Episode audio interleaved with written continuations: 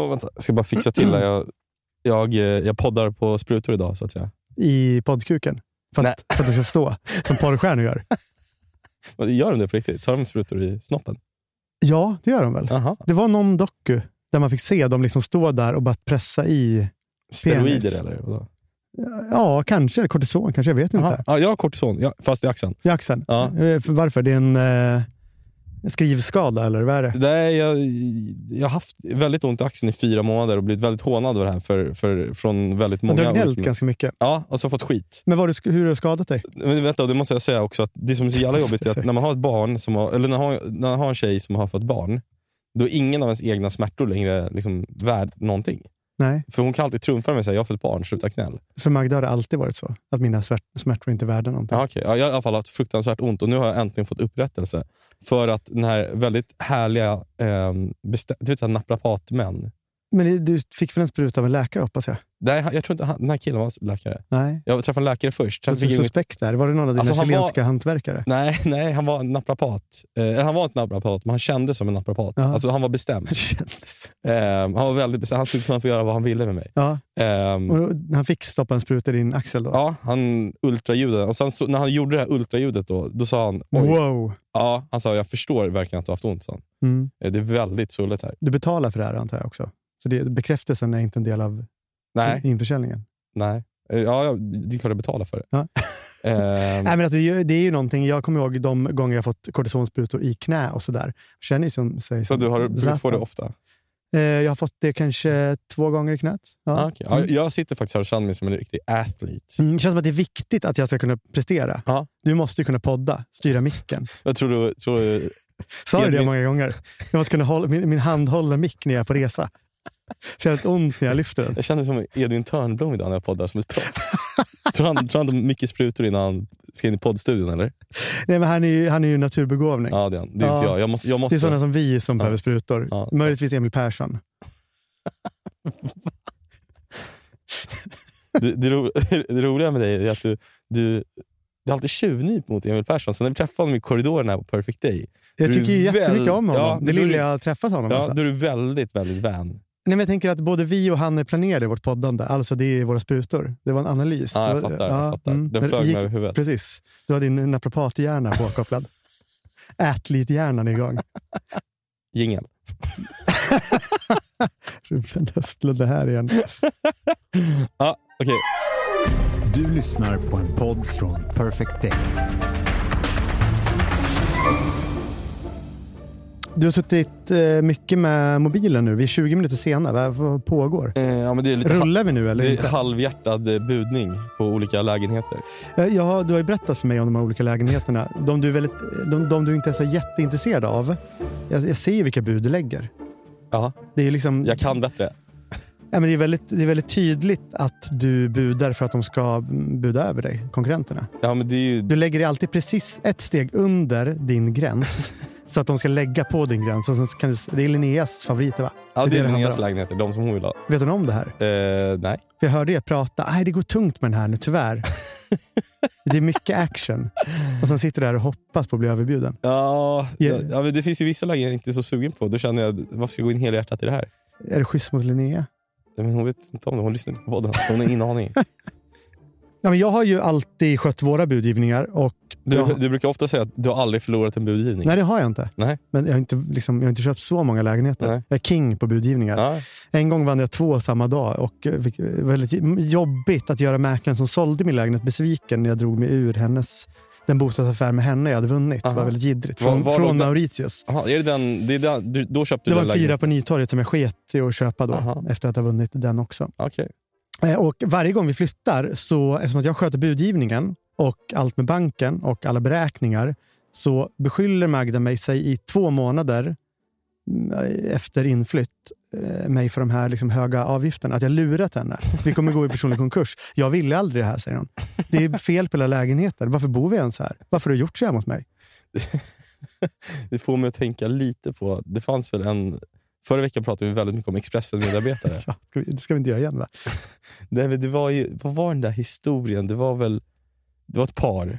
Ah, du, du tänker på, det, om är någon form av tematänk från din Ja, sida. ja. Att, göra, att man tar initiativ och göra sin partner Ja, besviken. Ja.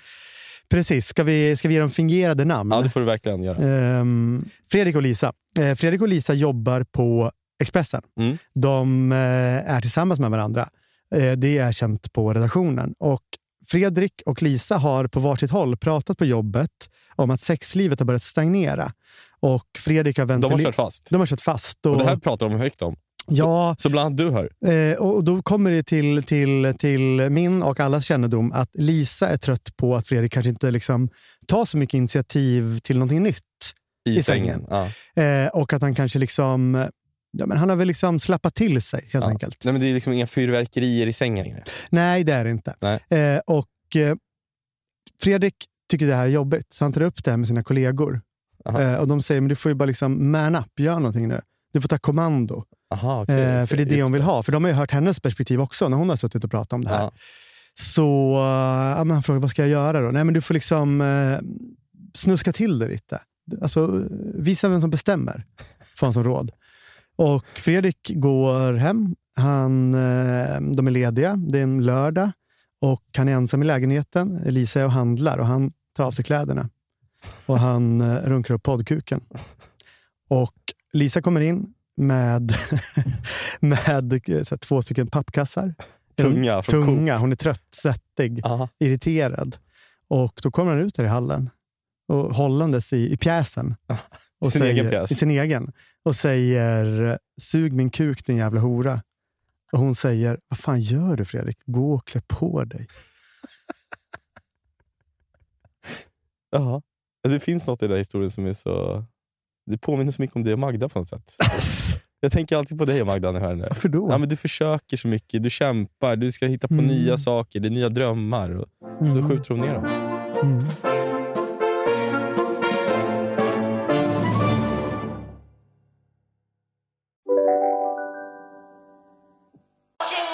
Tiden är inne. Let's maximize this Christmas! Låt oss lysa som stjärnor. Göra våra röster hörda. Och äta julmiddagar som vinnare. Låt oss gå all in och maximize this Christmas med Pepsi Max. Har jag det fortfarande? Har jag det? Har du någonsin haft det undrar jag? Ja, men så här, journalistiskt. Du kommer ihåg vår vän David när han slutade på Expressen? David Lillemaggi? Ja. Ja. Och eh, första middagen med Lars Johansson, den, hans förra chef och mentor. ja. Efter typ sex månader? Precis. Eh, då, det var det enda han frågade. Han, han drack framförallt sig väldigt, väldigt full Ja. innan middagen. Ja, det gjorde han. Eh, sen under fördrinken så satt han bara och frågade om han fortfarande hade det och testade olika vinklar på Lars. Ja, då menar han, liksom, har jag det fortfarande, vet jag fortfarande vad en bra nyhet är? Precis. Och vi kom väl aldrig fram till det för att vid ungefär in, ja, strax innan varmrätten serverades så lokaliserade vi honom på toaletten och fick leda honom ut. Ja, han, han låg nere inne på toaletten så att personalen på Rish fick komma och låsa upp dörren. Ja, just Det var så det. jävla Och jobbigt. vi fick forsla honom ut bakvägen för att Porseryd, hans Hans dåvarande chef dåvarande chef, på var TV4. på någon dejt där förmodligen. Ja, Det är väl mannen som varit på flest dejter på Rish någonsin. kanske. Pelle Porseryd. Ja. Och ja, men tror att jag, alltså, har jag, alltså, kan jag kliva in på och sätta mig vid spakarna så att säga, på nöjet igen? Var, var nöjeschef eller nyhetschef? Eh, Alltså det vore Bara ju, köra lite. alltså, jag, eh, alltså podd, podd Pascal vill säga nej, det kan du inte, för det är roligare. Men eh, ja, det tror jag du ska alltså, det, är ingen, det är ingen rymdfärja som ska rattas. Nej, Det är ju liksom, och det är en eh, TV4 lägger ner ett program. men jag tänker att vi kan testa om jag har det. Du är nu Lars Johansson, Okej? legendarisk nöjeschef på Expressen. Ja. Och så får du bedöma liksom, om det här är någonting. Jag är, eh, kommer ihåg praktikanten Robin Velander? Jag är Robin Velander. Okej? Ja. Ehm, så jag kommer till dig. Mästarnas mästare är tillbaka. Ja. Det, det, det är stort, det kan vi göra någonting på, eller hur? ja, verkligen. Men, men jag har hittat en liten spricka i fasaden. Det är lite tveksamheter kring om den nya uppställningen verkligen kan kallas mästare. Aha. Det är mer någon avbytarbänk. Eh, kan jag gräva lite i det här? Ja, vilka är det som är med? med vet jag då? Eh, det har jag inte riktigt orkat kolla upp än. Jag har en som jag eh, har en liten teori om. Okej. Ja, Ja. jag, jag, tror- så här, jag tror jag sitter på guld. Man kan säga... um, S, rubriken skulle kunna vara din pushnotis kanske snarare än ett löp. Det är kanske en liksom, ja, SVTs intima casting tvingar deltagarna att visa poddkuken. Har du någonting? ja, det har verkligen någonting. Ja. Nu blir jag Ehm, nyfiken. Nu har du mitt öra. Mm, det är en särskild person som är med i årets upplaga av Mästarnas Mästare som förbryllar mig. Sebastian Larsson. Eh, Fotbollsspelaren? Ja, Kan du säga något om honom? Men han är fostrad i Arsenal. Ja, Eh, just det. Gick dit som 16-åring, va? Ja, född Mm. 1985 råkar jag veta också. Bra frisparksskytt. Väldigt bra frisparksskytt. Eh, Sunderland. Sunderland och sen varvade han väl ner i AIK. Mm. Avslutat nu. Ja, satt i Play-studion ett tag också. Just det. Ja, Mm, sympatisk. ja supersympatisk. Eh, Är han en mästare? Eh, det, han vunnit, jag vet inte om han har vunnit så mycket. Nej. Nej, alltså, jag, tänk, jag började gräva lite här. Ja. Jag tänkte att jag kanske missat någonting som gjorde honom till mästare. Vad, vad tror du om Birmingham City Goal of the Season 2007-2008? Ja, men det är väl mer än vad jag har mäktat med i mina fotbollsdagar. Sunderland Supporters Player of the Year. Ja, Ja. ja. Ja, det är ja, inga, tunga, 2014-2015. ja, det är inga tu- jättetunga titlar. Ligacupen då i England 2011. Det är den tredje... Alltså, Ja, vann han den? ja. Ja, men då har han ju vunnit någonting. Ja, Ligacupen. men, ja, men mästarnas mästare. Nej, men vad fan. Ja, det är inte Peter Forsberg-nivåer. Nej, Han nej. kan inte gå ut och kränga foppatofflor på sitt namn. nej. Nej. Nej, men jag tänkte så här, det här är public service. De kan inte ställa en person som inte är mästare på, på banan. Liksom. De kan inte hålla på och ljuga så här. Så jag började gräva runt lite. Det måste finnas något dolt här, något de inte har berättat än. Säsongen är inte igång än. Nej. Jag läste någon intervju där han säger att tävlingsdjävulen har vilat ett halvår. Och man vet ju att han var en vinnarskalle. Kan det vara det kanske? Att han var liksom, blev Ja, känd- vansinnig på folk. Ja, han blev väldigt arg. Han sa att han inte kände igen sig själv liksom, när han såg eh, bilderna efter en match. Mm. För liksom det, det slog sig inte i skallen. Han var ofta framme och pratade med domaren och gestikulerade och skrek och, och levde rövare helt enkelt. Just det, jag kommer ihåg Mikael Lustig när han sa jävla fittor till Italien när de spelade fel nationalsång. Ja. Alltså, när de stod där. Ja, de buade väl under Sveriges nationalsång? Nej, de spelade fel nationalsång först tror jag. Jaha, okej. Och då sa han jävla fittor. I, såg man då med läppsynk. Stor skandal. Okej, ja, jag minns skandalen. Mm. Ja. Tycker du att det var fel av honom? Alltså, jag, jag tror fotbollsspelare har sagt be- betydligt värre saker i, i sina dagar. Eh, Ja. Äh, men så här, vill du veta sanningen? Om Sebastian Larssons Mm. medverkan i Mästarnas mästare. Det, när han sa att liksom, jag blir, blir lite rädd att han är så taggad. För, för vet du vad han har vunnit? Nej. Störst penis i svenska fotbollslandslaget. Är det på riktigt? Ja, det är ett monster. Jag har källor. Men är det en tävling som varit internt i landslaget? Nej, men alltså, det är inte en tävling. Okej. Det, det, det går liksom, det är walkover. Teknisk knockout, heter det så? Eh, ja. Det är, liksom, man behöver inte, TKO. är det när man slår ner någon eller är det att Jag man räknas av reglerna ner så att säga? Nej, jag tror det är... Mm. Ja, det, är, det här är en, en TKO helt enkelt. Okej. Det är en riktig Gary Engman-pjäs. Jag menar, nu, så nu förstår jag vad jag menar med att tävlingsdjävulen har vilat. Det är att han inte duschat med laget sen, sen han la skorna på hyllan. Nu ska han in där i duschen och svinga brännbollsrät. Är, är det här ditt segment? Är det, är det slut här eller vad, vad, vad fan vad, vad det är också en teori. Det, varför, du kommer ihåg att han spelade högerback under Hamrén en period? Jättekonstigt. Eh, Tvingades till det. Vad är det här för ett nytt särintresse av Sebastian Larsson? Det är helt sinnessjukt. Jag Det är det konstigaste jag någonsin gjort. skarp teori. Jag tänker att han, eh, han accepterade det för att han visste att den riktiga matchen spelades i duschen efteråt. Han stod där, swoosh, swoosh. Vad tror du? Kan jag liksom, är det en push? Alltså det är jättesvårt. Det är, journalistiskt håller inte. Alltså, pub, eller så här, publicistiskt. Jag har svårt att se att eh, vi på Nöjet skulle publicera det här. Robin. Robin säger Robin Welander. Vi som podd då, kan, kan vi publicera det här? Eh, knappt. Alltså, vi har ju ingen ansvarig utgivare, så det, det är väl... Eh, jag vet inte. Pascal är ansvarig utgivare. Ja, men vad tror du om att chanser i Mästarnas när du har det här liksom i... Det, det är ändå liksom, det är någonting jag avslöjar här. Jag vet inte hur vi ska hjälpa honom. Det här är säkra källor alltså. Ja, nej, men jag tror det. Men Hur jag, kommer det gå i jägarvilan med de där extra 10-15 kilorna? är det en bekymrad krönika du ska skriva? Till, den här, till det här avslöjandet? Han kommer få spela på sprutor. Nej, men, nej, men fan har jag det? Kan jag kliva in då? Jag har väl fortfarande nyhetsnäsa om jag luskar upp det här. Ja, Fast det här, var ju bara, det här är ju bara skvaller. Det här, är inte, det här går inte att publicera någonstans. Jo, Nej. kanske någonstans. Är Pascal Johannes. Är Pascal Johannes. Jaha. Nej, men för jag oroar mig lite för min framtid. Eh, För det hände en sak för typ två timmar sedan som, som fick mig att tänka på vändpunkten i livet. Aha. Det var ju fyra år sedan jag slutade på Expressen. Ja. Exakt. Mm. Ehm, som min anställning löpte ut. Du skrev ju om frihet och författarskap i DN förra veckan. Mm, fin text. Eh, Det var exakt samma text som du hade i din podd tre veckor tidigare va? du, du beskrev någon avgångstavla på en centralstation i typ Bryssel va? Ja, poet, Ja. Poetisk bild. Fick beröm för den. Amsterdam. Ja. Wow. Vissa skulle säga att den var schablonartad. Vem då? Valerie Keiner Bäckström kanske. Ja, kanske. Nej, men då kom jag på något om mig själv faktiskt när jag läste den här texten som gått förlorat. Alltså, den, öppnade, den här texten öppnade upp slutna eller förslutna rum i dig. Det är liksom, Valv efter valv. Ja, valv efter valv. Ja, exakt. För att citera Tranströmer. Va? Jag trodde det var Alex Schulman. Nej, men eh, jag har förlorat den här längtan. Det är liksom den här sa, alltså, saknad. Hela min uppväxt präglades av att jag saknade någonting. Jag har ju pratat om det i podden. Ja. Eh, hur jag står i mina föräldrars säng i Byggetorp i Seningsberg, vårt torp. Ja. Och jag ser den här staden som glittrar på andra sidan Strömsholms kanal. Ja. Eh, Sjön Nadden som breder ut sig. Fast jag var bara fem, sex år så jag liksom en längtan som bara gör ont i bröstet. Jag bara måste iväg. Det är så konstigt. På tal om schablo- schablonartad. Men det är ju ett minne. Ja, Jag, ja. jag, har inte, jag har inte format det. Att jag väljer det kanske schablonartat. Ja, men det är sjukt också, för jag gick in på Google Maps nu precis innan Ja. eh, för att kolla att sjön verkligen hette Nadden. Och då känner jag så jävla rotlöshet, som sorg. Jaha. Så fort jag ser de här kartbilderna av där jag föddes, Ja. alltså, jag, ja, det är mörkt verkligen. Men vad är det du har förlorat nu då? Längtan bort? ja, eller längtan du har till hittat hem helt enkelt? Ja, det är det jag funderar över. Ja, men jag tänkte på det, för jag tänkte också på det i våras, när vi sålde, då sålde vi tv-rättigheter. Ja. Eh, vi fick veta att vårt tyska förlag skulle satsa svinmycket på oss. Ja. Eh, jag gjorde färdigt min egen första egna bok. Ja. Och trots det så kände jag inte det här hoppet om att liksom, ja, men den här ständiga möjligheten till förändring. Det, man, liksom, det åtminstone för mig har varit min enda drivkraft. Ja. Att liksom vända livet eller man ska komma någonstans.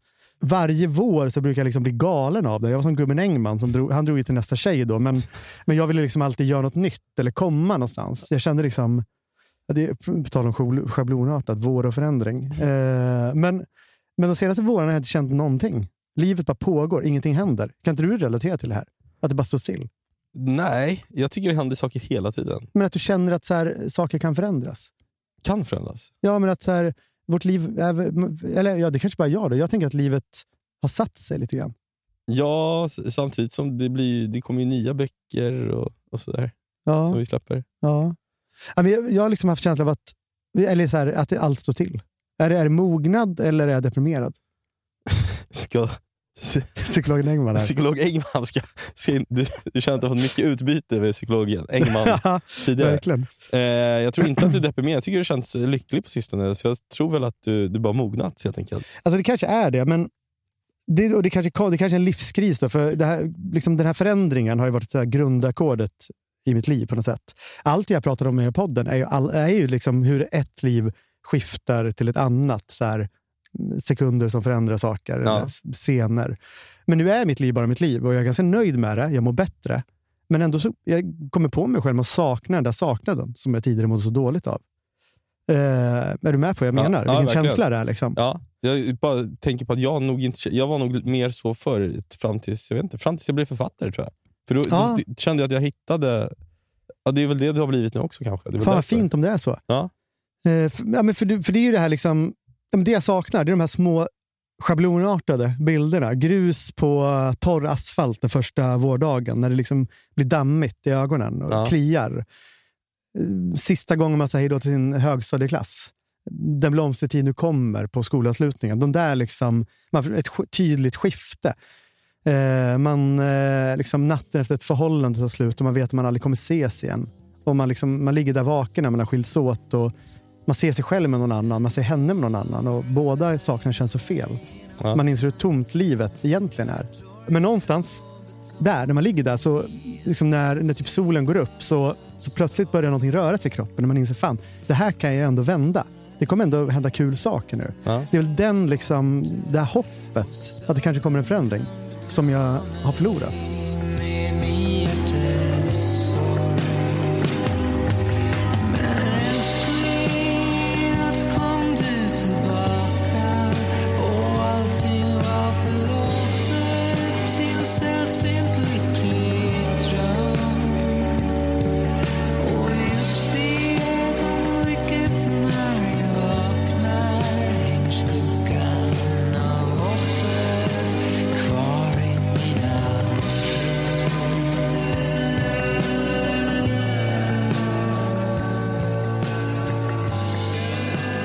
Kände du det sist?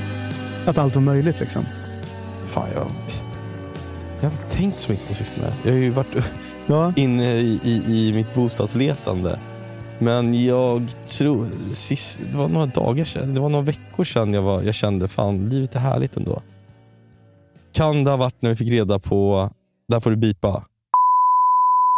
Det var ju otroligt. Ja, då kände jag att oj, det här var nästa nivå. Jag kände ändå inte liksom den där skjutsen. Och det är typ det jag försöker liksom... Det här hände ju, typ när man var 21 och gick ut, då kände man det här varje kväll. Men sist jag kände det, det var i juni 2019. Mm. Dagen innan midsommar, när jag sa upp mig från Expressen. Det är länge sedan. Jag sa upp mig då jag slutade tre månader senare. Just det. Då kände jag liksom, okej, jag har en bok som ska komma. Jag har massor med drömmar. Nu, nu händer det. Ja.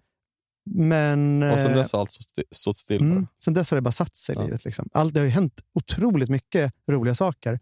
Men det är liksom, jag, jag, hela tiden när vi typ skrev på för Bonnier så sa jag till Magda, jag känner ingenting. Varför är det så här? Ja. På något märkligt sätt. Det känns som att ingenting är möjligt längre. Är det hemskt att jag säger så? Är det inte tvärtom då? Att det är så mycket som är möjligt. Så att när man väl eh, når dit. Engman når fram här. Jag är själv för mina fyra och ett halvt år på psykologilinjen.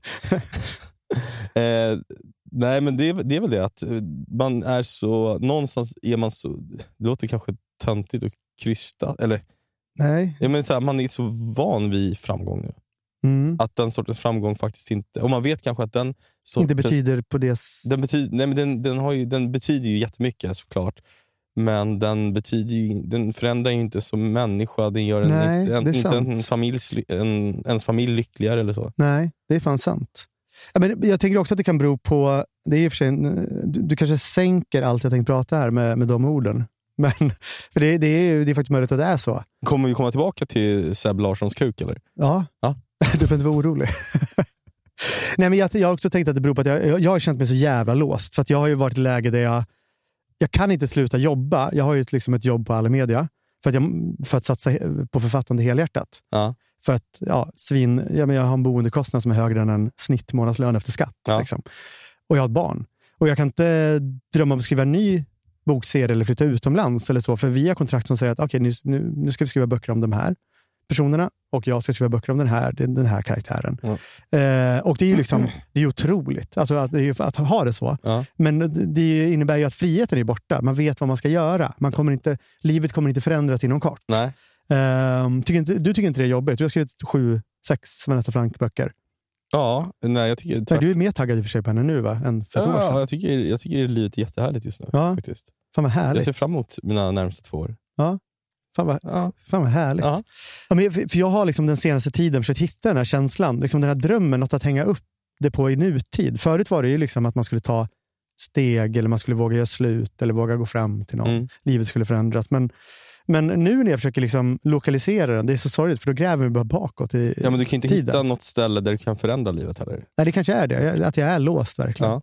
Jag ser bara liksom att jag är 12 år och jag följer med Danne. Han är äldre, han är en kompis. Han har ett rasistiskt prefix för sitt smeknamn. Aha. En av tre i Halmstad som hade det. Och eh, han ska hjälpa en kille som är 11 år gammal. Jakob heter han. Jakob ska rymma hemifrån. Och jag får veta att Jakob brukar rymma hemifrån. Så jag följer med Danne till Missionskyrkan som ligger bredvid där vi har vårt hus. Och Det finns en buske där, där Jakob står och gömmer sig. Och Dan- han, är, han är redan på rymmen då? Ja, han, han ska sticka liksom från Hallstahammar, Ja. men, eh, så han har gått hemifrån. Då. Och Danne ger honom pengar, och kläder och mat. Och en väska med någon, ja det kanske är liksom ombyten, fan vet jag. Och jag har aldrig träffat Jakob innan. Och Du vet som när man var barn, man står, liksom på, liksom står och väger, måttar varandra, säger inte så mycket. För vi mm, vågar inte säga någonting. Och Jag ser tågstationen som ligger liksom 50 meter bort, att dom, så här, bommarna går ner. Jag måste dra, säger Jakob.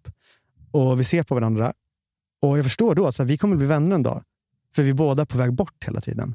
Även om han liksom gör det fysiskt. Så vi har samma liksom känsla. Ja. Och Det är min äldsta vän Jakob. Den enda jag har kvar från den här tiden. Och, Är det han som är, jobbar på bokfabriken? Nej, nej. Nej. det här är Jakob med C. Okej. Mm. Eh, jag ser mig själv i Umeå, studentrummet som du gillar att håna. Eh, hösten 2010. Jag ser hur jag kastar sönder min telefon. Det är, du vet den här, jag har berättat 300 gånger. Jag har sett en tjej Hennes cykel jävla cykel. Ja. eh, utanför min grannes hus. Och jag har för första gången insett de här gångerna under sommaren när vi har träffats, när hon slank undan, när hon sov borta. Gånger jag står och pratar med hennes kompis och, henne, och hennes kompis råkar liksom säga, ja men du träffade ju eh, Leffe, det såklart inte, på Babasonic va? Och sen några snabba blickar dem emellan. Och den här medberoende kompisen säger, nej just det, du var ju absolut inte det. Jag har ju blandat ihop det här. Och du, du gick på den? Och jag, nej, men jag ser mig själv också, ja, men då så här, blundar jag ju för det. Men, men jag, jag minns ju när jag, i studentrummet, efter att vi har gjort slut, så då, då kommer jag ihåg hur jag samma morgon ringde till hennes hemnummer och hon inte svarade fast hon senare hävdade att hon var hemma. Alltså jag ser liksom tecknen. Hon är inte där, hon är med någon annan. Du lägger pusslet efteråt. Ja, och det, den här- den här natten i studentrummet, allt i Umeå är stängt. Liksom, det är sämst. Så jag får, inte tag i någon sprit, jag har bara några få cigaretter. Och Men vet du vad du har där? Har du redan skrivit den här världshitten? tyvärr så har jag inte den heller att se fram emot. Carrie? Nej, vad heter han? Kenny, Kenny? Kan vi inte spela lite av den? en annan gång. Sista avsnittet i den här podden, då jävlar. Jag lägger mig i sängen, jag trycker huvudet mot kudden och skriker ut min ångest. Det här är liksom livets liksom mörkaste stund. Tycker jag väl då, det är såklart inte det. Och Jag vill ringa någon, men jag har ju slagit sönder telefonen. För att jag, vill, jag gör ju det för att jag inte vill kunna kontakta henne igen. Liksom. Och, men sen blir det ju morgon. Och jag står och röker där i fönstret så grannen bankar på väggen för han blir sur för det läcker in vid hans balkong. Pontus, tandläkaren. Och um, jag tittar ut. Vad var det han brukar fråga dig? Om du fått knulla? Nej, vad fan var det? Har du jobbat något på sistone? Alltså knullat då. Ja, just det. Så, Ja. så. Och jag, liksom, jag känner mig ändå friare än någonsin i hela livet när jag står där. Trots att jag är fast i Umeå, där jag liksom har bara brustna förhållanden bakom mig och ingen, jag känner ingen. Så, så, så tänker jag ändå så här, fan jag har bara några månader kvar här, sen börjar ändå livet. Fint. Ja, men på något sätt. Ja.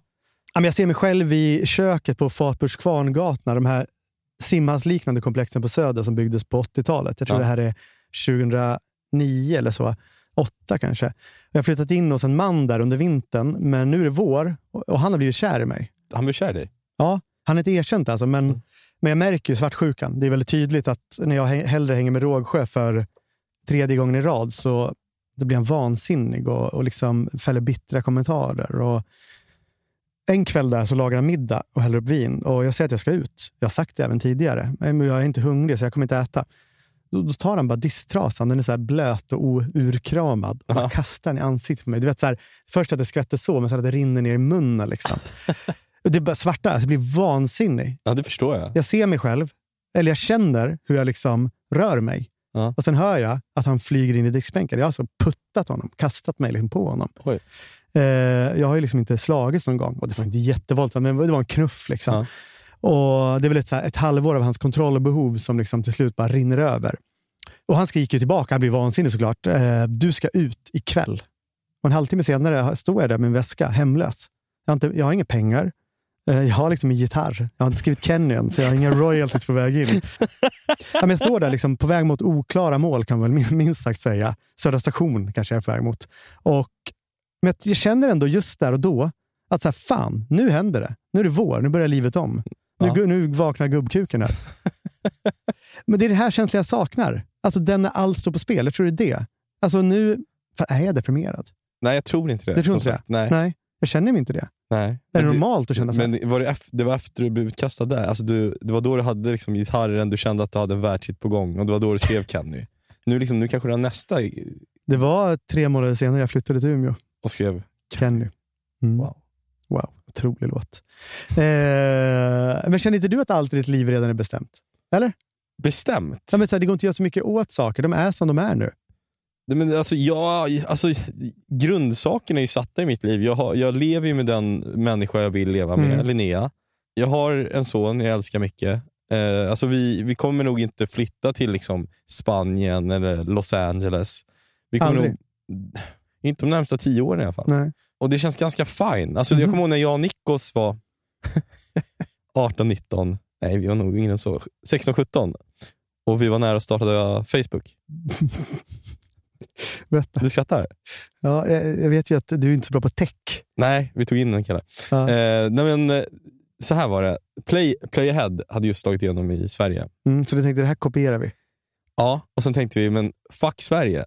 Vi, jag kan ju spanska, vi har ju hela sydamerikanska marknaden. Mm. Så vi tog in en, eh, en nörd Mm, eh, som var bra på att programmera. mm. Som byggde alltså en hel, eh, ett helt community åt oss som hette My Latin Friends. Det låter som en jävla porrsajt. eh, jag tycker det var en jättebra idé. Ja. Eh, sen vet jag inte riktigt vad Det som... var en jättebra idé i Latinamerika. ja, nej, Mm. men det, var, det var en bra idé. Mm. Eh, sen kom Facebook. Ja. Eh, Ni tänkte inte, Facebook startade liksom på ett ställe, lyckades, spred sig över hela USA. Nej, vi tänkte ta Sydamerika Ni liksom tog- i ja. ett svep. Mm. Eh, en sorts eh, blixtkrig. Ja. Men eh, den kniptångsmanövern misslyckades. det gjorde det. Ja, synd. Ja. Annars hade jag nog inte haft den här podden med dig. Så det är tur. Du hade inte det? Nej, Då hade du och Daniel Ek haft en podd. Förmodligen. Det hade varit bra, en bra podd. Det hade varit så jävla tillrättalagd Tänk om jag hade varit grundaren till My Latin Friends. Vilket liv jag kunde haft. Jag kommer ihåg liksom, sist jag kände så här. Det var den perioden när jag hade blivit kär i Magda, men inte riktigt förstått det själv. Jag var tillsammans med mitt ex. Det kanske var åtta månader innan vår första dejt. Nio, något sånt där. Mm. Höst. Och jag satt på Elefantpojken som är din bar på Ringvägen. Har du varit där?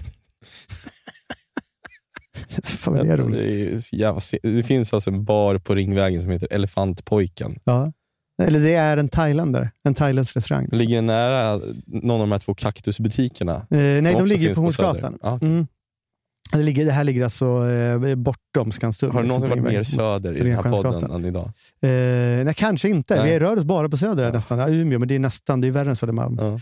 men jag sitter där med Mika och jag är inte lycklig med relation. Och mitt ex vem är inte Mika? heller. Det är min vän. Ja. Jag är inte lycklig med relation och mitt ex är inte heller det. Liksom. Det här är hösten 2015. Och det är precis när jag och Magda slutar chatta för att det kommer för nära. Trots att vi inte gör något fel så är det ändå så här att man bryr sig så mycket om en chatt. Mm. Jag och Mika sitter och dricker öl och jag ser en bil ute på parkeringen. Det är så här gula och röda löv. Det är höst liksom, strösslad över, över den här otroliga bilen. Det är en Jeep Grand Wagoneer. Jag visar den för dig här. ja, fin. platt, platt, platt bil. Nej, men det är så här 80-tals eh, SUV med så träpaneler på dörrarna. Ja. Stor. Amerikansk. Häftigt. Röd, Ja. brun trä. Liksom. Finns, det finns inget som intresserar mig mindre i världen än bilar. Nej, men det är inte, du vet, jag pratar väl aldrig om bilar, Nej. men just där och då, så kunde, jag kunde inte sluta titta på den. Jag bara satt och babblade om den med Mika, kommer jag ihåg. Det måste ha varit jättejobbigt. jag, för att, jag blev besatt av den. Jag, jag går fortfarande in på Blocket och söker efter den här bilen. Svår att få tag på i Sverige.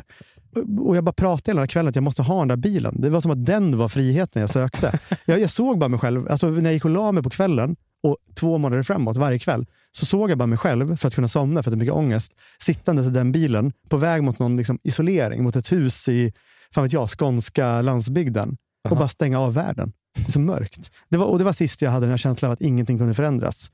Och, och det var ju då var det för att jag, så här, jag ville ju ur min relation. Jag visste att min tjej ville ur, men ingen av oss liksom orkar riva upp allting. Ja. Sälja lägenheten vi ägde och sådär. Jag ville sluta på Expressen, det gjorde jag inte. Och jag, jag ville fråga Magda om hon ville ses, men det gjorde jag heller inte. Liksom. Det tog ju många månader. Och istället satt jag och projicerade all den här längtan på en bil. och det är kanske det jag gör nu. Liksom. När jag sitter och kollar de här jävla eh, bostadsannonserna på Idealista. Fan det? Spanska bostadsblocket, liksom, eller Hemnet. Ja, men det hemska är ju att jag också var på väg att slänga bort Magda då för att jag inte vågade. Det är också det som finns här. Liksom. här är ju, I nutiden är det kanske författarkarriären, att jag liksom inte satsar på någonting. Ja, men tidigare jag längtade jag liksom bort utan att veta till vad. Jag längtade bort från mig själv eller från min ångest. Men nu längtar jag till längtan. Allt det här som liksom, ja, men till modet. Att våga liksom göra någonting åt saker och ting. Att liksom jag, Magda och Dino ska få börja om igen. Är det mörkt eller är det fint? Jag kan inte avgöra. Liksom. Ja, men det är ju fint. Men det är ju också orealistiskt. Tack. Psykolog Engman. Men du vet ju bakgrunden till kanske lite varför jag kände så här. De år jag haft sedan Dino föddes. Du har jobbat mycket. Ja, men ja precis. Vi, Ja. vi skriver två böcker per år. Ja. Vi har den här podden, vår, vår heltidssysselsättning. Ja, Monstret. monstret, det har ju växt till ett monster. Ja, det har verkligen. Eh, samtidigt har jag haft ett, ett chefsjobb på ett mediebolag. Ja. Det- Du har varit besviken på mig. Det har du ju. Ja, besviken. Jag har lidit med dig. Du har haft mycket Ja. att göra. Magda har varit besviken på mig. Ja, oh, oh ja. Jag, alltså alla har det. Jag har varit det. Jag har inte kunnat vara bra någonstans Nej, egentligen. nej. I liksom två och ett halvt år. Jag har inte haft tid. Kan det vara det det här hänger? Alltså, vad, som är orsaken? Att jag liksom är så låst att jag känner mig liksom, att det är en jävla fängelse i det här livet. Jag kan inte ta mig ut. Ja, det, ja, så kan det nog vara. Du, du har också haft kvar det här jobbet. Alltså, jag vet inte om jag får säga det, men det är väl också mycket, liksom, du har väl inte gjort för konsten utan kanske lite mer för pengarna? Eller? Nej, men jag, har ju, jag vill ju överleva. Ja, ja Alltså- det är inget fel i det. Alltså, det är klart att jag, Jag bara hade skrivit böcker annars. Ja, jag klandrar ju inte. Och det är hela tiden den här, liksom, jag är alltid livrädd för att om jag inte slutar jobba så kommer böckerna bli sämre till slut, för jag kommer inte orka. Ja. Och om jag slutar jobba så kanske böckerna inte räcker till. Mm. Det, alltså, det är ju fruktansvärt. Alltså, det har ju man bara känt sedan man fick barn. Innan hade jag bara kunnat, jag menar, vi bodde i en mycket mindre lägenhet. Det hade Mm. varit mycket lättare att säga upp sig. Liksom. Ja, men det har blivit som att här, det som borde vara drömmar, när vi skrev på det här fyrbokskontraktet med Bonnier och jag samtidigt skrev på för liksom, min egen serie, så blir det ändå som ett fängelse. Alltså, Eh, För hela mitt liv blir bara budgetera tid. Att liksom, ja, men för varje dag jag blir bara tröttare och tråkigare och fulare på något sätt. Det är ju hemskt. Jag glider längre från allt som betyder något. Jag bara, jag bara är vad jag måste göra. Liksom. Vad är det som betyder något då?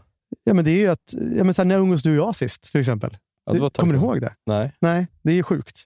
Ja, I Kroatien var det. Ja. Ja. Men då jobbar. Jobbresa. Ja. Jag tror att så här, den, här, den här längtan den har liksom förstört jättemycket för mig, men det har varit också min enda bra egenskap. Det är det som har gjort att jag har löst allting. Det har drivit dig framåt. Ja, Ja. Jag, har liksom haft en absolut liksom, förvissning om att jag kan alltid lösa allting. Och nu känner jag inte det längre. Jag tror det är därför jag är så rädd. Jag tänker också på mamma och pappa. Du vet, jag har gnällt så mycket i podden och på min uppväxt. Ja. ja, det var ett jävla gnäll faktiskt. Men de har ju gett mig den tron ja, på min egen förmåga. Ja, det har de verkligen. Alltså, vad för skit som än händer så är jag ju aldrig orolig på det sättet. Liksom. Nej. Det, det, måste man ju, det får jag ju ge dem här efter 23 avsnitt av gnäll. Ja, det tycker jag verkligen du ska. Ja, men det är det här som har pågått sista veckan. Att liksom, vem är jag om den här känslan är borta? Den här känslan, liksom det här bruset i bröstet. Jag måste, gubben Engman måste iväg. Och å andra sidan, vad, vad är jag för partner om jag bara sitter där och räknar timmar? Alltså om jag bara är fången i schema där jag går upp fem på morgonen och är vaken till midnatt för att hinna med. Hur jävla kul är man då? Det är, alltså, jag du kan blir- inte ha det så här. Du blir inte din bästa version hemma då? Nej, eller som vän eller som poddare. Som poddkompis? poddkompis. Ja, men med detta in mind så bestämde jag mig för några dagar sedan. Ja, att jag måste, jag måste välja nu. Böcker eller jobb. Ah, jag trodde du skulle säga att du skulle satsa på musiken. Jag tror du säger poddar bara. Nej, jag, jag kände så här, fan, gör jag inte, du har väl också sett där att jag kommer gå under om jag fortsätter så här? Ja, ja, jag har ju sagt åt dig Ja. länge. Ja. Säg upp dig mannen. Ja, det har du fan gjort, mannen har du sagt. inte broder sådär som du säger till Lagerkrans. Det här är mannen. Ja, För jag har ju känt det som att jag inte kommer överleva om jag fortsätter. På riktigt alltså. ja nej, men jag vet. Jag har sett dig bli tröttare och mer energilös Ja. för var, varje dag. Fan vad hemskt. Ah. Men eh, när jag skulle fatta det beslutet så jag letade efter det här längtade modet. Det är därför jag var så desperat kring det. Men det var ju borta. Mm. Så jag, jag tänkte, jag gjorde bara liksom maskinellt. En logisk följd. Så här har jag gjort förut. Därför gör jag igen. Och för två timmar sedan så gick jag in på jobbet och sa att jag slutar om två veckor. Oj, Så nu är jag arbetslös. wow. För första gången sedan jag var 13 år. Vilken grej. Eller? Vad härligt. Jag har fått min sista lön. Eller ja, jag får väl en till antar jag. Det var kul för dig. Jag tycker att det är, hur kommer det gå tror du? Jag har ingen Sebastian Larsson-kuk att showa mig i tv direkt. Sveriges minsta podd. Det måste ju gå nu. Eller vad fan, jag kan inte vända om. Ja, Ja, du ser stel ut. du har skrivit på att du har sagt upp det. Eller? Det är klart. Kan du, finns det någon du kan ringa och be om ursäkt för det här? Jo- Gjorde du så här, uh, vet du det? i affekt eller? Nej, jag bestämde mig bara. Men så nu är du bara Överlevnad poddare och författare? Och musiker. Det sjuka var att jag stod och berättade om det här på jobbet. här. Alltså det var ju meddela min redaktion för en halvtimme sedan. Grät folk? Eh, nej, min flickvän Magda som jag jobbar med och min chef. Jag messade dem i, i fredags då när detta var klart. Ja. Att jag, liksom, när jag bestämde mig. Ja. Och så frågade jag, kommer ni sakna mig? Eh, då fick jag inget svar av någon av dem i den tråden. Nej, men jag gav de här förklaringarna till, till, till mina medarbetare. Så jag sa ja, men jag ska satsa på författandet, men jag insåg att jag ljög. Det, det var egentligen bara den här längtan. Jag ville bara testa hur det är och kasta mig ut om jag skulle få tillbaka det. ja, men vad fint av dig att du vågar. kan ju Ja. sluta hur som helst där. Och på vägen hit var det första gången jag klev ut från kontoret som snart arbetslös. Ja. Jag, kom, alltså jag ställde mig på Humlegårdsgatan och så tittade jag på alla människor som stressar fram och tillbaka. Vänta, med var det därför du var sen till ja, Jag bara stod där och andades, drog in luft. Jag tänkte nu har livet förändrats för gott. Alltså, nu är jag inte en av de här som springer omkring här längre. Jag är fri. Jag har gjort det jag har drömt om hela mitt liv. Och så liksom gjorde jag så här, drog in luft. Jag ville ju se om det här bruset kickade igång. Om Ja. jag kände fan nu, nu börjar livet om igen. Gjorde du det då? Eller om jag gjort allt i onödan. Ja, nej, jag kände, ingenting. Det kanske var helt fel beslut det här. Jag är bara arbetslös. Ja. Men hur mycket drar Kenny in om året? Nu? Jag har inte ens stimmat skiten. Nej, men så vad tror du? Kan jag gå tillbaka som journalist och sälja in Sebastian Larsson-storyn till typ bladet eller Expressen? Om det här skiter sig nu? Om podden inte börjar betala mig lön snart? det, det tror jag du ska passa dig för att göra. Jag, Ja. jag tror inte att det håller. Fuck, för jag har nämligen en till. Jaså? Matchen i matchen. Matchen i matchen? Under tiden jag har pratat nu så har jag fått svar. Jag skrev en enkät. Jag ville ju vara säker på min sak, om han hade störst. Aha. Och han hade störst i landslaget när han slutade. Det fick jag fram. Men det finns en spricka i landslaget. De vet inte riktigt vilken sida de ska välja. Zlatan och Mellberg. Och, ja, det här handlar alltså om EM 2012. Toivonen är förbryllad. Isaksson är alls skakig där i målet. Wernbloom han bara trycker in prilla på prilla. Bakom större och större. Och Elmander han försöker fortfarande få till mästerskapets första touch. Vad fan är det här? Vad pratar du om? Det finns en bjässe till. I duschen? Ja, en kille som har ett tredje lår. I EM 2012-truppen alltså. Vadå, det är liksom som ett spädbarn som klängs fast i könshåren på honom. Ja, det är lite liksom siames. Nej, men Seb har fått konkurrens. Seb Larsson. Aha. Det, alltså, den här snubben det beskrivs också som den största och vackraste penisen i världen. Men vad är det här för källa du har? Han skulle kunna ha den som en snidad eh, så här, käpp. En vacker käpp. Okej. GV skulle kunna låna den. Han kan ha, om han är med i Mästarnas Mästare kan han ha den i jägarvilan. Som stylta. Fusk då ju. Ja, i och för sig. Vad fan, det är hans kropp. Ja, men vem, fan, vem, vem är med den här killen? Ja, men det kan jag inte säga. Det här ska vi sälja till Expressen. Det böckerna går åt helvete. det är affärshemligheter.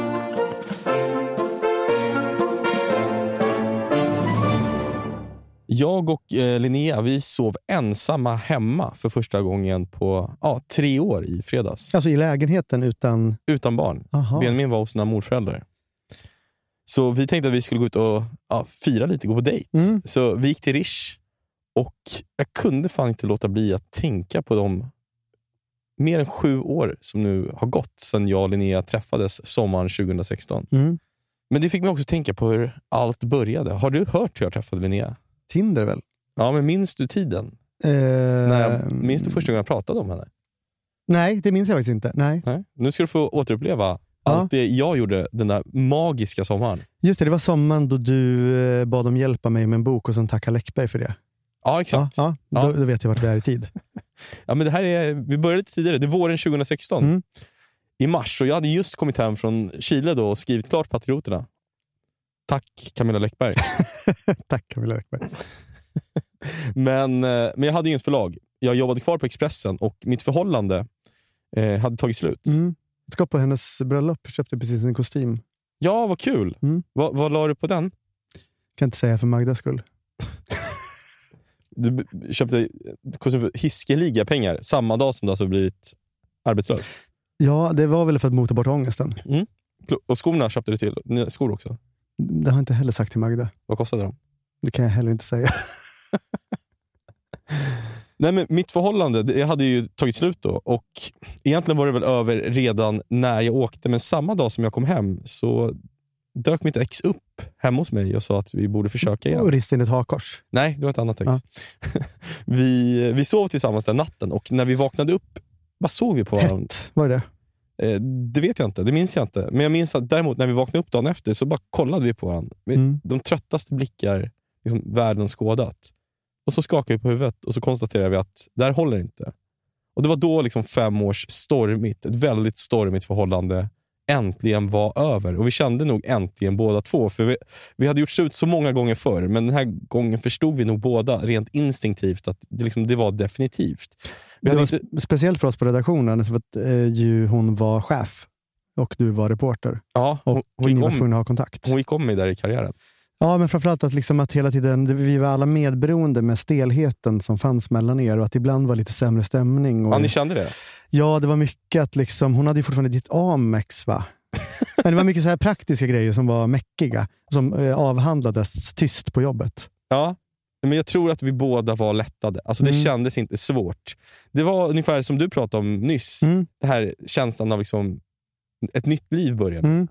Och Jag tror att jag talar för oss båda där verkligen. Ehm, för vi, liksom, vi slutade kämpa emot, slutade hoppas på att det skulle vara vi. För vi fattade det funkade bara inte helt enkelt.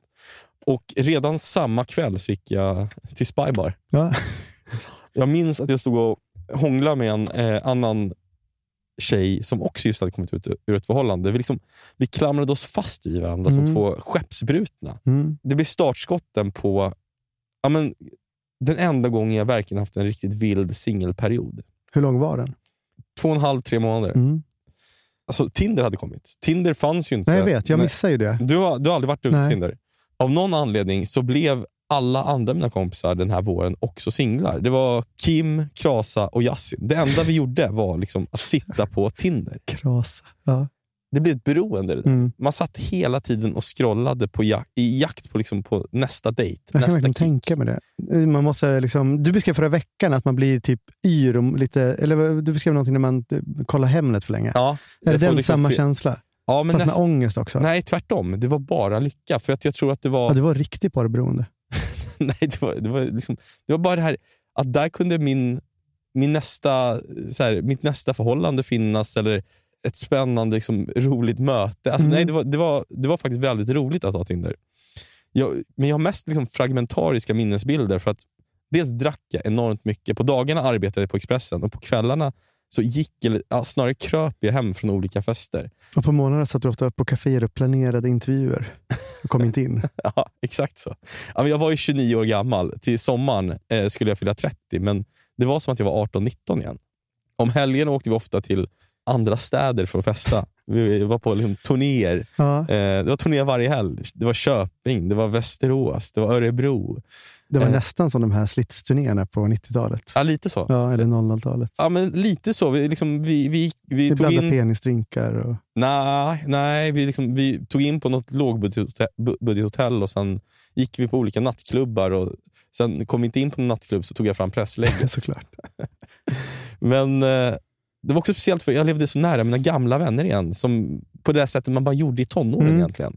När man liksom, man sov ofta, jag, vi sov ofta över hos varandra på den här tiden. Jaha. Men allt det här skulle få ett slut. en dag i eh, juni så fick jag ett meddelande från en tjej på Tinder. Hon hette Linnea och vi bestämde oss för att ses hemma hos mig. Vi Ja, gjorde, gick direkt på... ja, vi gjorde väl både ganska klart att det var fråga om något tillfälligt. Mm. Jag minns att det ringde på dörren på Ynglingagatan, eh, som jag, precis som nu, just hade sålt och skulle flytta ifrån några dagar senare. Och Mina tillhörigheter stod packade i flyttlådor redan. Du hade inte mycket i den lägenheten heller. Nej, det hade jag inte. Du hade ju knappt bestick. Nej, det hade jag inte. Och sen tre, fyra dagar efter det här mötet då, så skulle jag flytta hem till Kim eftersom jag ännu inte hade köpt Mm. något nytt. Så det var liksom verkligen i skarven eh, mellan liksom två olika liv. Mm. Ett par dagar hade jag också varit där eh, hemma hos Kim och konkat upp en säng för hans trappor.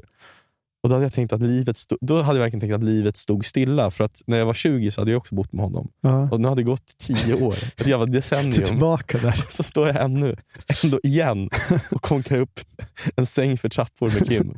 Jag vet inte vad det var som hände när Linnea klev in genom dörren där. Jag minns inte så mycket av det. Jag minns bara att samtalet började ganska trevande. Vi satt vid mitt köksbord, det var ett så här högt barbord, Ja. det var det enda bord jag hade där.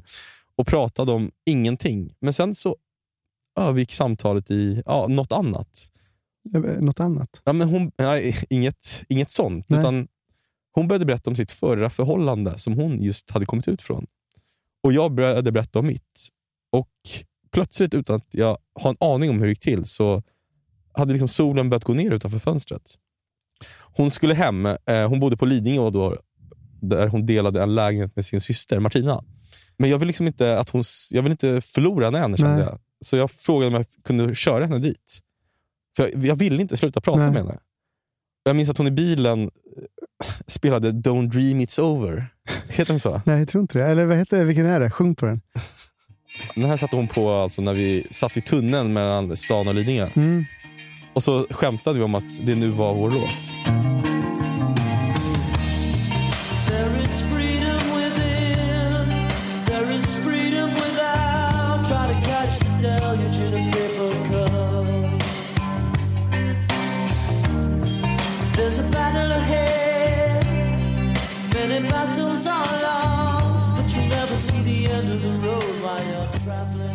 Under den här tiden, den här sommaren, så skrev jag ett reportage som jag tror jag har berättat för dig om. Kanske du var redaktör för det reportaget till och med. Om eh, fattigpensionärerna Elisabeth och. Yvonne eh, för Expressen. De, de här två kvinnorna hade jobbat ett helt yrkesliv men fick samla tomburkar för att äta sig mätta. Väldigt bra reportage. Ja, men tack. Sista dagen av det här reportaget så intervjuade jag Yvonne och vi satt i en tunnelbanevagn. Och den här tunnelbanan befann sig exakt vid Gullmarsplan minns jag. Och Då sa Yvonne kanske det sorgligaste mening jag hört i hela mitt liv. Hon sa, det känns som att jag inte fick leva ut min fulla potential i livet. Usch. Och Det var någonting med de där orden som fan fick hela min värld att rista till. Mm. Det är så svårt att säga exakt vad man faller för hos en person, men Linnea var en människosort som jag aldrig hade träffat för. Kanske var det mina år på Expressen omgiven av liksom cyniker och realister Mm. som gjorde att jag var så mottaglig och ja, men fan, ovaccinerad för hennes ja, godhet, skulle jag nästan kalla Mm. det. Hon arbetade ju på förskola eh, och det var så långt ifrån Stockholms medievärld det gick att komma. Och Hon var och är den snällaste människa jag träffat. Hon trodde och ja, tror på djupet av sitt hjärta gott om alla människor. Mm. Hon liksom misstänkte aldrig att någon hade baktankar, att, de, att något försiggick i deras tankar som de inte visade. Tvärt emot dig då. Ja, hon var verkligen tvärt emot mig. Hon försökte aldrig läsa vad människor sa mellan raderna. Och det, var, Mm. det var ett så fint sätt att se på livet, på människor. Sen blev det Almedalsveckan och jag skulle vara borta tre, fyra dagar. Men jag började ju sakna henne. Vi pratade i telefon hela tiden och på morgnarna ställde mig ja, bakom Nyhetsmorgons sändning där i Ja, Almedalsparken det. och vinkade till henne. Det blev ju vår tradition. Mm. Vid, det här tillf- vid det här laget hade jag liksom flyttat hem till Kim. Ehm, och Jag fattade att jag vi- ville inte bo med Kim. Utan jag, ville liksom, jag ville bo med Linnea, så jag hyrde snabbt som fan en lägenhet i andra hand på Rörstrandsgatan. Som hon fick nyckeln till direkt. Och Det var en otrolig sommar. Vi åt ute och drack varje kväll. Det var en väldigt varm, torr sommar, sommar 2016. Och Allt var så otroligt lätt, men också så allvarligt. För an- insatserna blev så otroligt höga. Jag tror att jag fram till den punkten som jag träffade Linnea var en person som aldrig slutförde saker. Patrioterna, det här manuset, det var i stort sett klart. Det låg bara och väntade på att liksom putsas till och sen skickas till ett förlag. Men jag hade inte orkat ta tag i det. Jag trivdes ju ändå på Expressen. Och du var rädd kanske också? ja, jag var skiträdd för att få ett nej. Att, de skulle säga att, att förlaget skulle säga att där håller inte. Mm. Men det var nog att jag ville imponera på Linnea som till slut gjorde att jag skickade iväg det här manuset till Piratförlaget. För det blev så viktigt när jag var med henne hela tiden att visa henne att jag kunde slutföra saker. Jag har nog aldrig träffat en människa som tror så mycket på min förmåga som hon visade att hon gjorde. Hon Mm. trodde på mig och min förmåga. Och De där kvällarna på Rörstrandsgatan när asfalten var varm för, trots att solen gått ner för timmar sedan, så minns jag att jag ofta satt mitt emot henne och tänkte att jag veta allt om henne, om hennes liv. Mm. Ingenting är för liksom, ingenting är ett kommatecken. Inga detaljer är för små eller för obetydliga. Vem var hennes första kyss? Hur hade hon känt när hennes expojkvän gjorde si eller så? Var hade de bott när det hade hänt? Vad hette den där dvärgschnauzern som de hade? Och Det fanns liksom ingen svartsjuka i det. Det var mer att jag gjorde research för att klara av en sorts roll i hennes liv. Mm. Jag kommer också ihåg att jag slogs över att jag aldrig träffade en människa som var bättre än hon socialt. Till och med mina killkompisar som liksom var lite ledsna för att jag hade träffat någon från den här singelsommaren vi hade sett framför oss och nu var avbruten, ville att hon skulle följa med. Ja. Hon är inte bara den snällaste människan jag träffat, utan även den mest liksom, socialt kompetenta. Och Det jag upptäckte var att jag tyckte det var så attraktivt att se henne prata med andra människor. Se cyniker som liksom du, som, eller som dig och liksom Anders Nunstedt Mm. ljusna i hennes sällskap. Jag skulle som sagt fylla 30 i slutet av juli och min familj skulle ha en stor fest för mig. Eh, På den tiden, det var när, vi, eller när de fortfarande hade bra ekonomi, då bodde de i en villa i Saltsjöbo. Och Det var kanske 80-90 personer som skulle komma. Mormor och morfar Bengt var där. Eh, Det var nog sista gången de lämnade Malmö faktiskt, nu när jag tänker efter. Nikos var där. Nikos pappa Antonis var där. Kim, Yasin Krasa. Gubben Heimersson. Gubben Heimersson var inte där. Han hade förhinder. Mm. kusinerna, moster, min lilla syster Manuela som pluggade i Chile hade flyg, flugit hem bara för den här festen. Vad hette den där sköningen där nere från Skåne som, hade något, som spelade något instrument? Var han där? Gisen. Gisen. Gisen var nog också där tror jag. Ja. Han spelade dock inte på, på, på min Nej. 30-årsfest. Ehm, Jag var inte bjuden. Du var inte bjuden. Nej, det var det inte. Det Nej, var ingen nej. från Expressen som var bjuden. Nej. Men plötsligt ett par dagar innan den här festen så blev det väldigt tydligt för mig vad jag verkligen kände för Linnea. För plötsligt kunde jag inte tänka mig att ha en 30-årsfest utan att hon skulle vara där.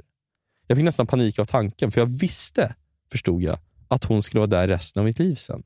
Och när jag frågade henne om hon ville gå så sa hon genast ja. Ingen i min familj hade träffat Linnea än, så hon och jag åkte ut till dem kvällen innan festen för att hon skulle få träffa dem. Men jag minns att det första min syster Manuela frågade henne var, vad ska du ha för klänning? Och Linnea sa att hon inte visste det, att hon inte hade tänkt på den. Och så min syrra, jaha, ja, jag har köpt en riktigt horig röd klänning. Vet du vad det första min mamma sa till Magda var? Nej. Är du helt jävla dum i huvudet eller? Nej, varför då? Hon var ju så inne i Alzheimers dimmorna. Hur tog Magda det? Jag tror hon också kallar den för pisspotta.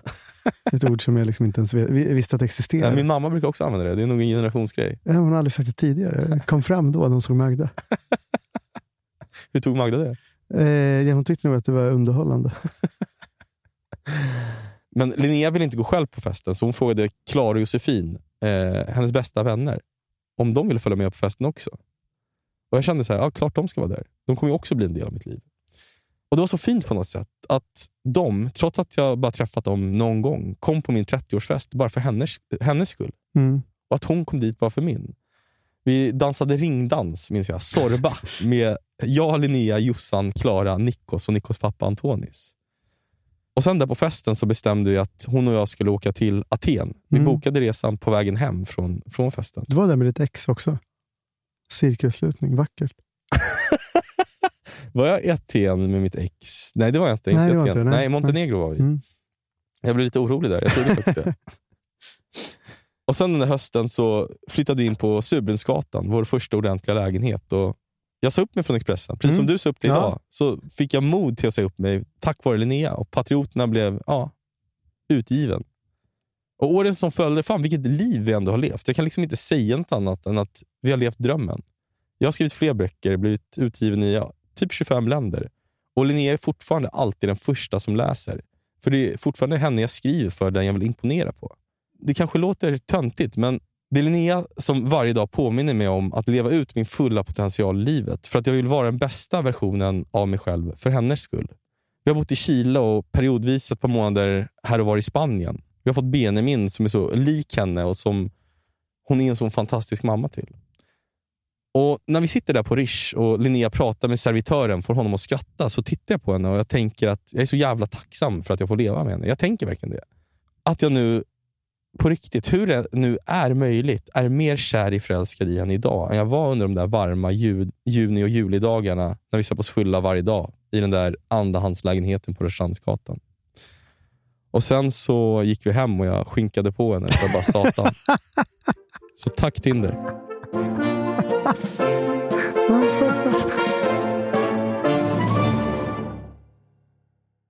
Nu är jag ju väldigt spänd på vad som ska komma här. Du har alltså sagt så här, sista slotten är min, rensa den. Liksom. Det är, Ja, det är ungefär som, det är inte det typ Löfven eller kungen gör, ringer SVT och TV4 eller vad det nu är, vad de här talen till nationen går. jo. Då ringer de dit och säger 16.30 och så begär de sändningstid. Ja, och det är det du har gjort nu. Ställ allt. Det är det jag har gjort. Och det får man fråga, alltså, kan du berätta lite varför, vad det har att göra med det här? Fan vad du lägger dig i. Nej, men det här handlar ju om att det här är inte det 27 avsnittet av podden. Det är ju, om allt går tyvärr som det ska, det 16 från slutet. Ett av de sista avsnitten. Ja, jo så är det ju. Det var ett krismöte förra veckan. Ja, Ska, det var kan det vi berätta det? Nu gör vi det. Nu gör vi det. Eh, Vi behöver dubbla våra lyssningar. Ja, annars är det över. Annars är det, nu skämtar vi inte ens. Nej, det gör vi inte. Men vi, ser, vi skrattar lite för vi... För att vi eh, tycker att det är lite sorgligt. Va? Ja, Vi har haft kul. ja, vi, ja det, har, det har varit roliga månader. Sista avsnittet skulle bli den 28, mitt i julen. då. Ja, Om det inte vänder. det vore inte en jätterolig julklapp om podden blev nedlagd. Va? Det vore lite tråkigt va? Ja. Ja, får vi reda på det på julafton då? När de börjar klippa ens det sista. Eh, Det är tuffa tider Ja, eh, för, för oss poddare. ja. Ja. Det, är, det, är inget, det är ingen bra svaj i poddkukarna just nu. Nej, det, det är inte ens rabarbersvaj alltså. Nej. Nej, vi behöver en sån här porrfilms porrstjärnespruta. Ja, just det. Gjuta, liksom, vi behöver gjuta mod i våra trupper. De behöver också liksom, runka upp poddkuken. Eh, lyssnarna menar du? Ja, Ja. trupperna. ja. Ja. Och du, ska du gjuta mod i dem då? Eller? Jag har ett litet eh, jag har ett tal till nationen faktiskt. Till världens minsta nation. Ja. Mikronesien är ingenting mot det här. Du, ska, du har skrivit ett tal? Skrivit och skrivit. Jag väl jag är av ett annat tal. Aha. Det första jag hittade. Och sen är jag bara liksom, jag, jag har inte gjort det. Jag kommer bara göra om lite as we go, tänker jag. Okej. ser. Ja. Och det, här, det här ska rädda podden? Det här, det här är the vi grand ska- plan? ja, men det, målet är att, eh, vad fan är målet? Är- Folk måste fan börja få sina jävla kompisar att lyssna. Annars är skiten över. Eh, är det en bra plan, tycker du? Jag, jag, har Hotfullt hört, också. jag har inte hört talet än, men Nej, det finns inget tal. Det, jag har bara googlat upp ett annat tal och så tänker jag, nu kör jag. Det kan bli 22 minuter här. Helt. Det här är en game changer, hoppas vi. Och när vi ser tillbaka om, om fem år på när, när, när allt vände för den här podden, då är det alltså det här talet Det här kommer ni minnas alltså. Det är som Jag eh, kungens tsunamital ungefär. Det är, Alltså inte, lika liksom... det är inte det du har snott nu hoppas jag. Nej, nej, nej. Jag Nej. tog bara det första jag fick upp. Aha, okej. Ja. Eh, ska vi köra då? Ska vi ha, kan vi inte ha samma musik som de har i Independence Day när presidenten håller tal till nationen där i bakgrunden? Mycket bra. Ja. Mycket bra. Ja, bra. Den ekonomiska krisen har Sverige och poddvärlden i sitt grepp. Gator och torg är nästan tomma och tysta. Det enda som hörs är Maj Sjövalls viskningar. Det Där han roterar i sin grav. Men som där Satisfyer. Tänker på att hon aldrig fick sätta den tajta lilla gubben Engman. De vikande annonssiffrorna slår hårt mot ekonomin. Ja, mot hela det svenska samhället. Nu har nått hit. Till poddvärlden. Till Sveriges 564 största podd. Eh, eh, ligger vi så dåligt till alltså? Jag har inte ens kollat. Vi är nog inte ens med. Är det därför Emil Persson tvingas intervjua Carbonara-paret? Men samtidigt, i vissa delar av vårt samhälle, så har man allt annat än en stilla vecka framför sig. En civil mobilisering är inledd. Jag tänker då främst på Pascal och Johannes podcast. Där arbetar nu anställda och volontärer, främst volontärer, tillsammans för att rädda så många liv som möjligt. Eh, Vänta, vad är det här för tal egentligen som du har snott? kungens covidtal. För att rädda Pascal och Johannes och lilla Heder de har kvar efter den patetiska beefen med Balis kompis. Det är en stor uppgift. Det krävs mod och det kommer att krävas uthållighet. Han och Amanda.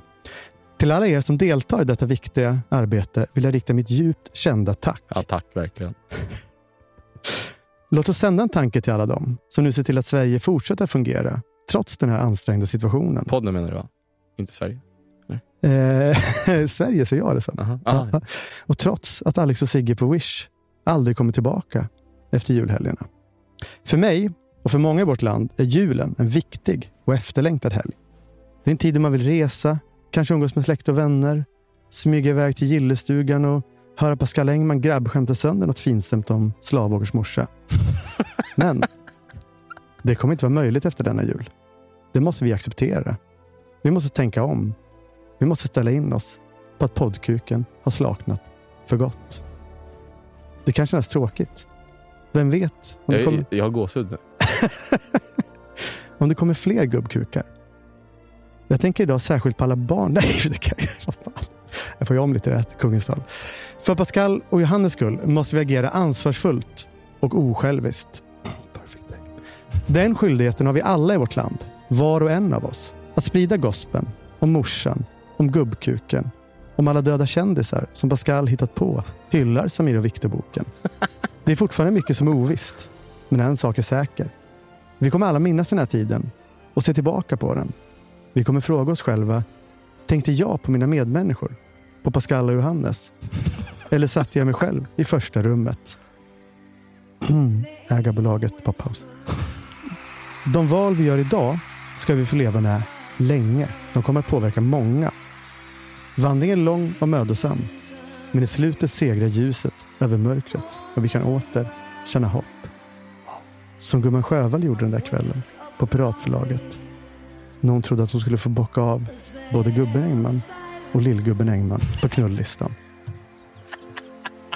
Men det kommer bara ske om ni, tillsammans med oss, runkar upp era poddkukar och sätter stopp för Hanna och Amanda. Med de orden önskar jag dig och alla i Sverige en fin höst. Den sista tillsammans, trots allt.